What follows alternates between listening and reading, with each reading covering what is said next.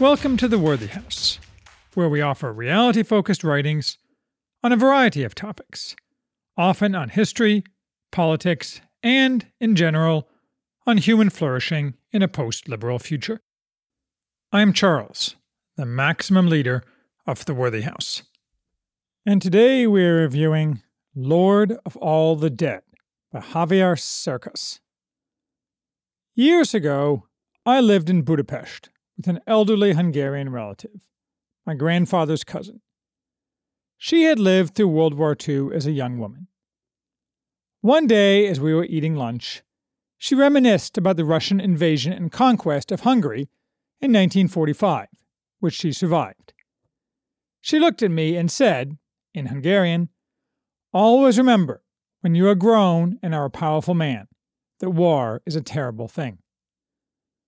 We all know this, but it is easy to forget the personal impact of war, both on soldiers and on everyone else in a society.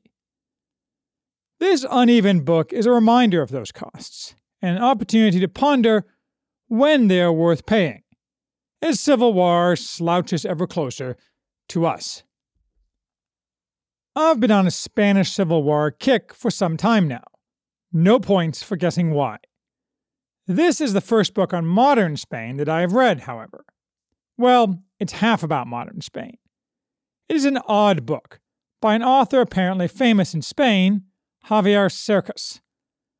Half of it is about Cercas, his family, his emotional states, and his quest to explore the brief life of his great uncle, Manuel Mena, a soldier who died in the nationalist cause. The other half is about Mena himself, where Cercas teases what little definite history exists into a narrative, and then extends the narrative to structural failure by wishful thinking that Mena was really not who he was. These two halves repeatedly cross over into each other in a choppy narrative that contains entirely too much navel gazing by Cercas about himself. But hey, it's his book, and maybe this is what sells in Spain. Lord of All the Dead is tightly focused on the village in which Mena lived and in which Cercas was born, and in which their extended family all lived, until mostly leaving in the 1960s, during the massive economic boom brought about by Francisco Franco in the third act of his life, as dictator of Spain for nearly 40 years. That village is called Iba Hernando. It lies in the west of Spain, in Extremadura, always an impoverished rural province. Fleeing from there to places where one can make money has a long pedigree. Many of the most famous conquerors of the New World came from Extremadura, including Hernan Cortes and Francisco Pizarro. In Cercas's description, it is today nearly empty and irrelevant to the nation as a whole. Though I can't tell if that's true. It would certainly not be surprising in these days of urbanization and plummeting populations. We do not learn until near the end of the book why the title, though I should have caught it on my own. It comes from the famous response given by the shade of Achilles, asked by Odysseus how it goes in the afterlife. Achilles responds that he would rather be a penniless farmer than lord of all the dead. Although this book is framed as an exploration of the life of Mena, as the title shows, is really an attempt by Cercas to rewrite his sacrifice as a tragic waste, in contradiction to what Mena himself very obviously thought.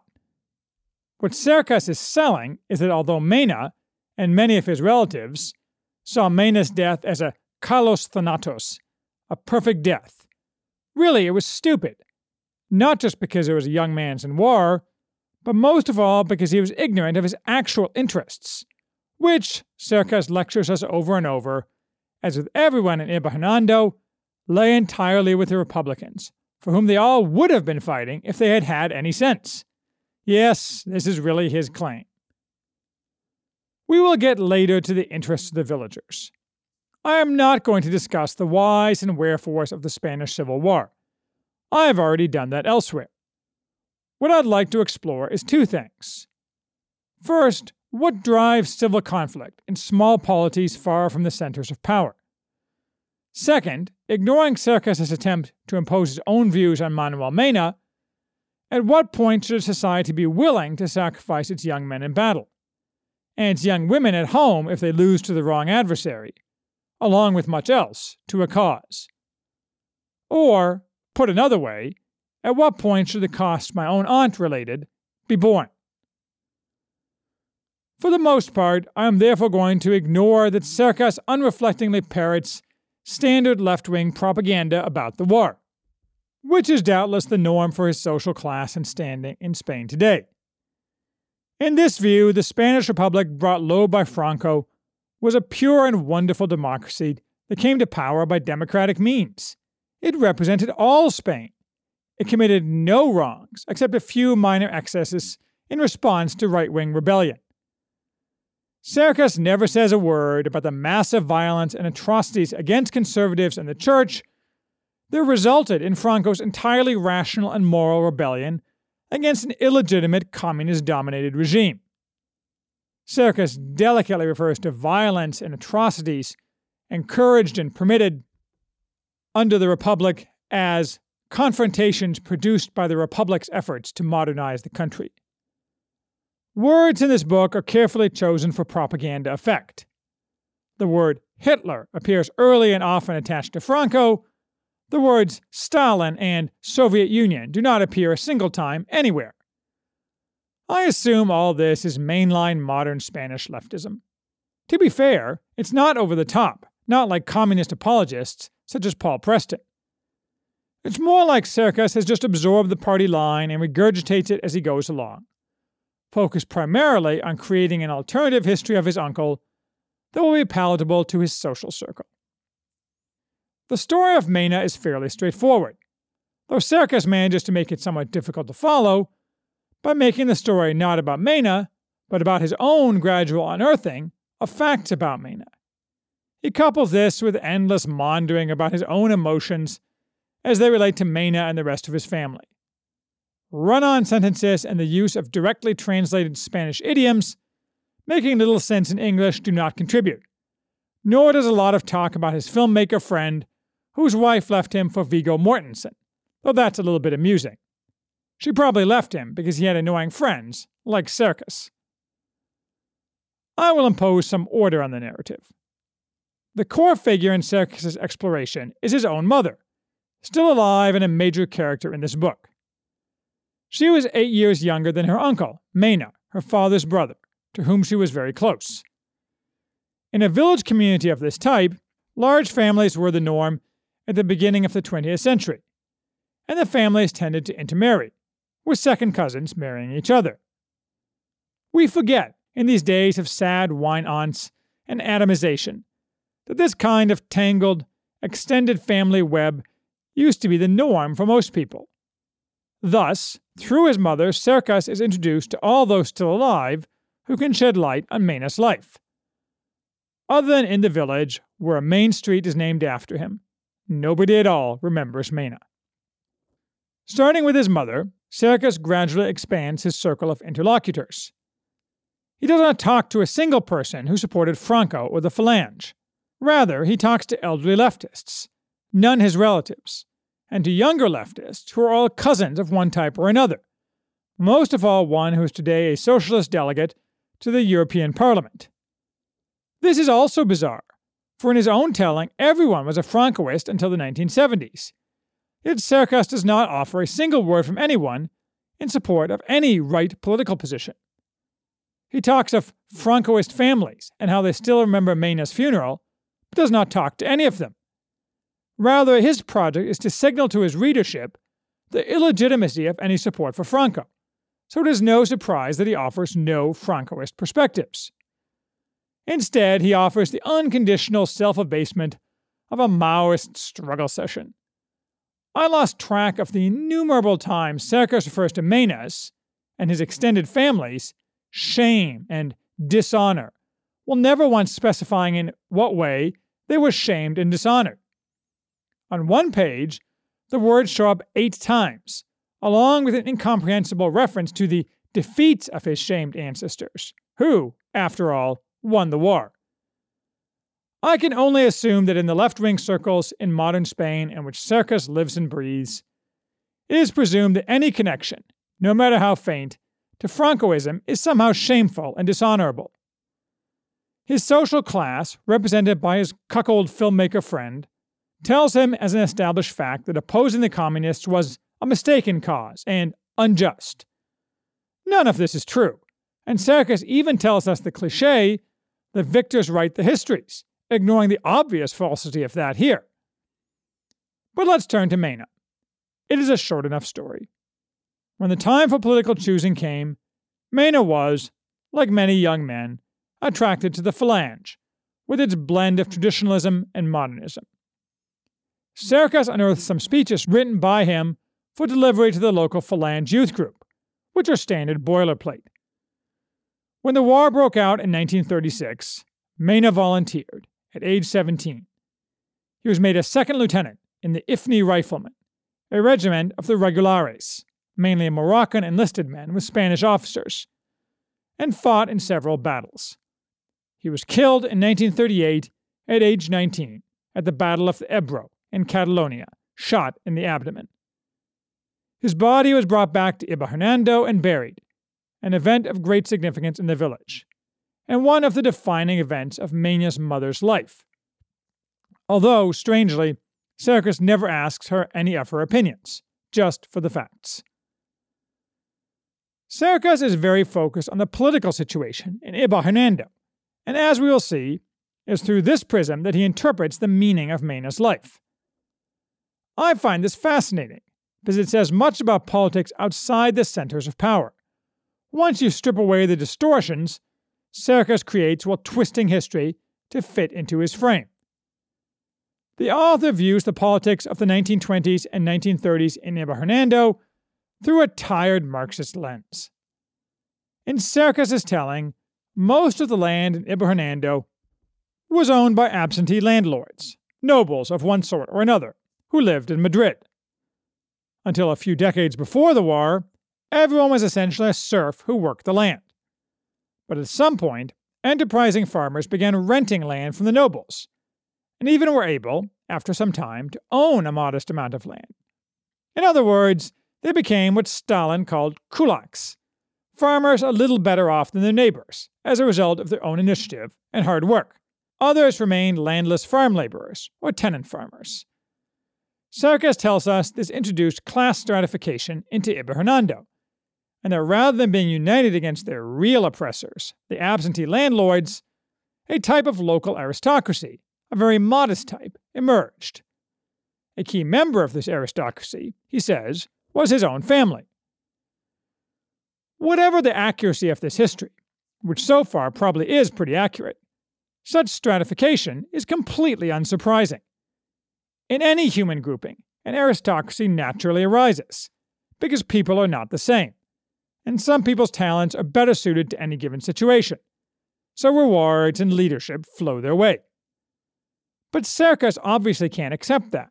It contradicts left wing doctrine of emancipation and equality, and thus reality must be denied, or rather simply ignored. Still, he is puzzled because he doesn't have an alternative explanation for the development of this split. He didactically instructs us that the interests of the community were the same, without making any effort to demonstrate it. It's obvious the villagers didn't think so.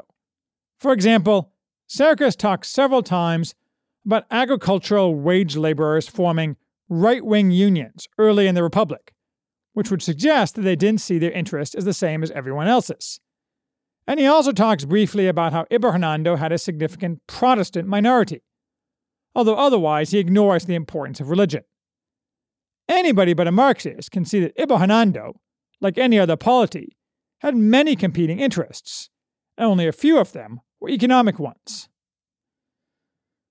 That doesn't mean his family was conservative in Spanish political terms. His grandfather, one of the most prominent men in the village, was a socialist when he was mayor for a brief time in the early 1930s. What seems to have happened is that much of the village did, in fact, view politics, for a time, through the lens of class, and supported the ending of the monarchy and the establishment of a republican form of government. But when it became evident what the real program of the left was, agreed to at the infamous Pact of San Sebastian, most of the village rejected it especially when the left unleashed violent attacks across the land. Whereupon most of the village, from the meanest laborer to Cercas's grandfather, turned against the left. Bizarrely, Cercas denies any of this leftist violence happened. At the same time, he says that it caused a political earthquake in the village. The memory many elderly people in Iba Hernando have of the Second Republic is a memory poisoned by confrontation, division, and violence. It is a false memory, a memory distorted or contaminated retrospectively by the memory of the Civil War that swept the Second Republic away. There is indeed a falsehood here, but we don't need to go to the history books to see that Cercas is either lying or fooling himself, for his own history shows the lie. Cercas narrates how in 1933 the local communists demanded suppression of religious festivities and repeatedly tried to burn the local church, how they collected weapons and shot at their enemies, how in 1935 they put together a plan to take a list of people on the right and proposed taking them one by one from their houses and murdering them, a plot only stopped by the mayor's intervention. And how they tried to assassinate his maternal grandfather in 1934 by shotgunning him in the street. And when men on the right asked for state protection, they were advised to protect themselves. So they bought guns.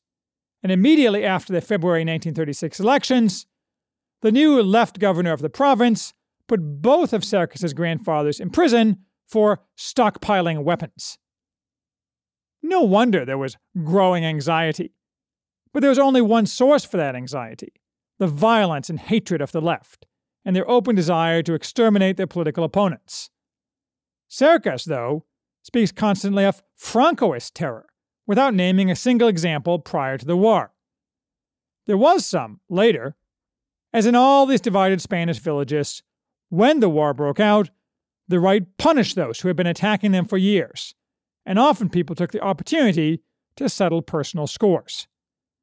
But Cercas, even though his own facts contradict him, treats right violence as different, when in reality it was purely reactive and defensive, and perhaps inevitable after years of left threats and violence, and in an atmosphere where the town expected Republican army attack at any moment, such that the town square and the houses surrounding it were entrenched and sandbagged.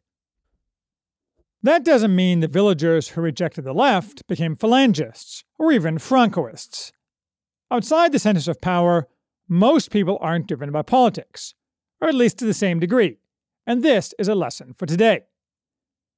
They just saw the left as the greater evil, and they had to pick a side because of what men of power far away had done.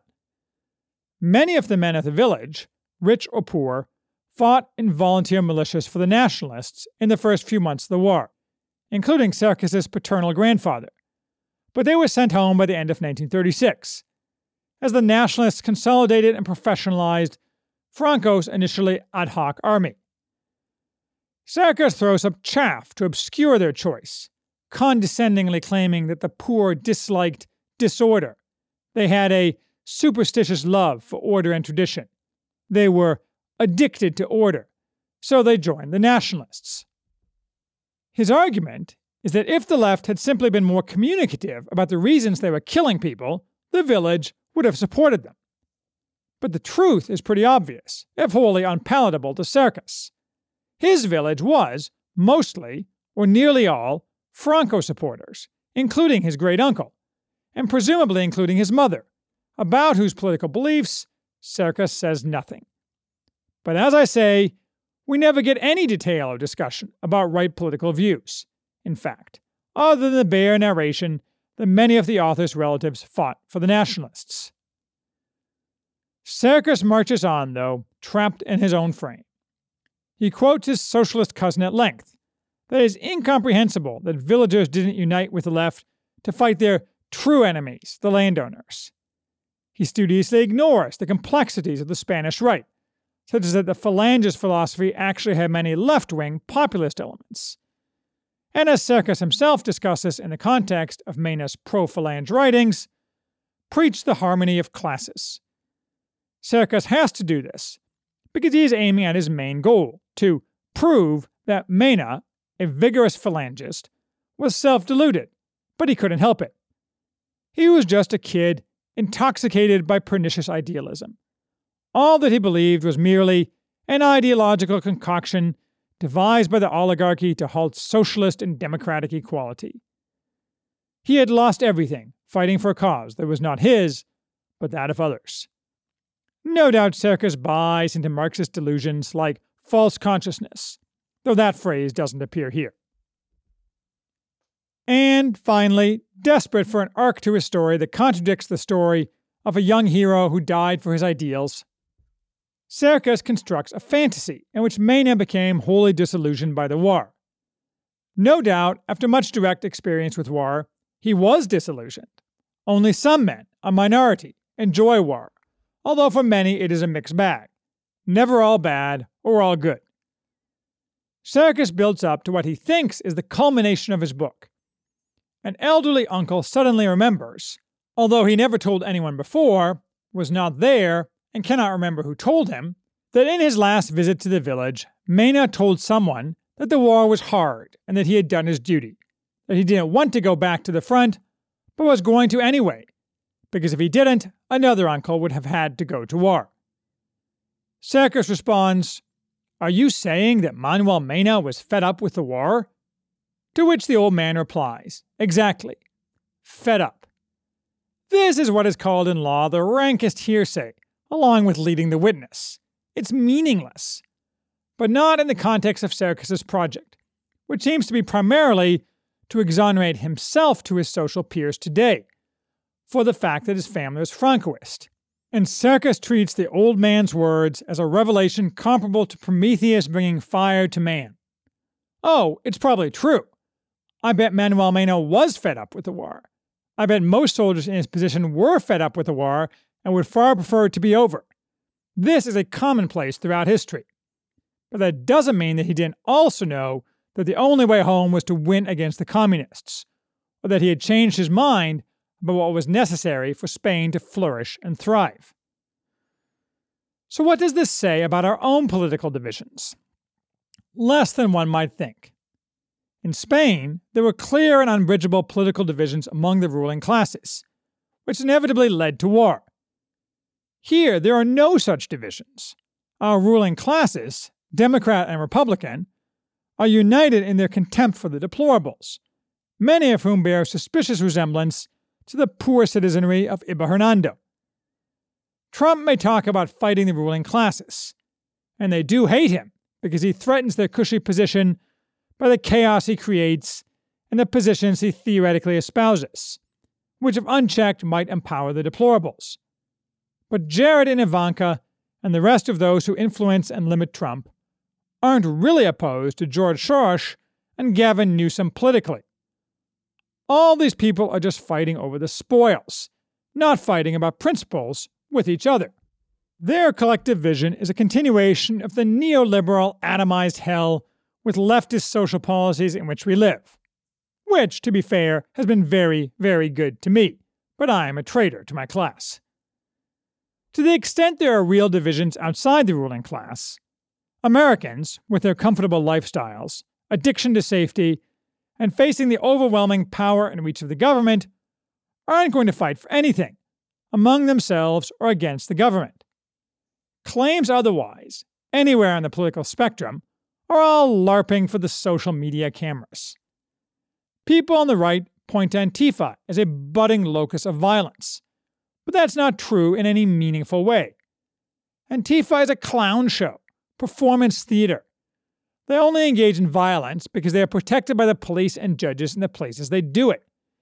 If they showed up any other place but a few friendly urban locales, they would regret it, and quickly. Look at them. They are fat losers. In a real civil war, they would run and hide as fast as their tubby little legs could carry them.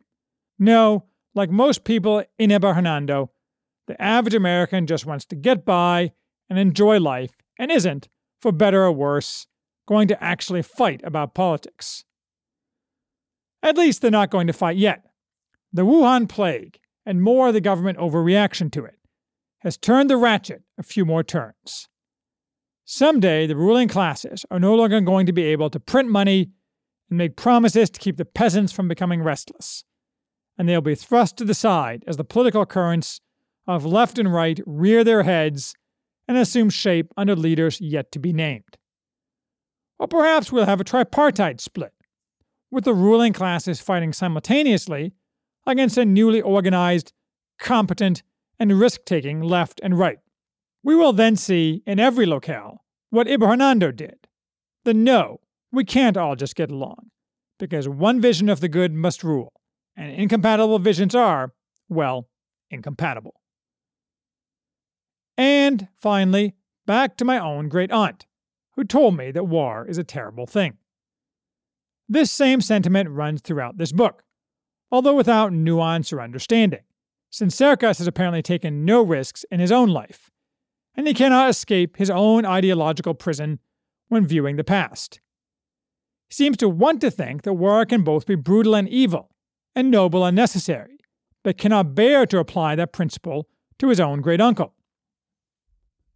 Cercas would do well to read Sebastian Junger's Tribe, which lays out what war really means for modern men, and explains, aside from politics, why, perhaps, Manuel Mena fought and died. I think that the idea of a Kalos Thanatos should not be encouraged, it is a pagan ideal, after all. As the father of three young sons, it does not appeal to me.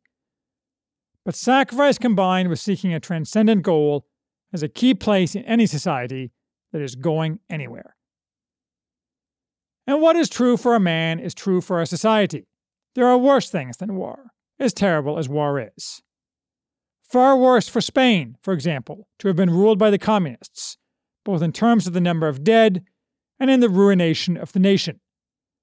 Sometimes, often, we must choose between two unpalatable choices. My own aunt was not saying that Hungary was wrong to fight in the war. Given history and circumstance, it was both necessary and inevitable. Rather, her point was to remember when and if a man of power, I should count the cost, and not idly or blindly feed the little people into the maw of the machine. This is a universal truth, untied to ideology. But Cercas's book fails because he views everything through ideology.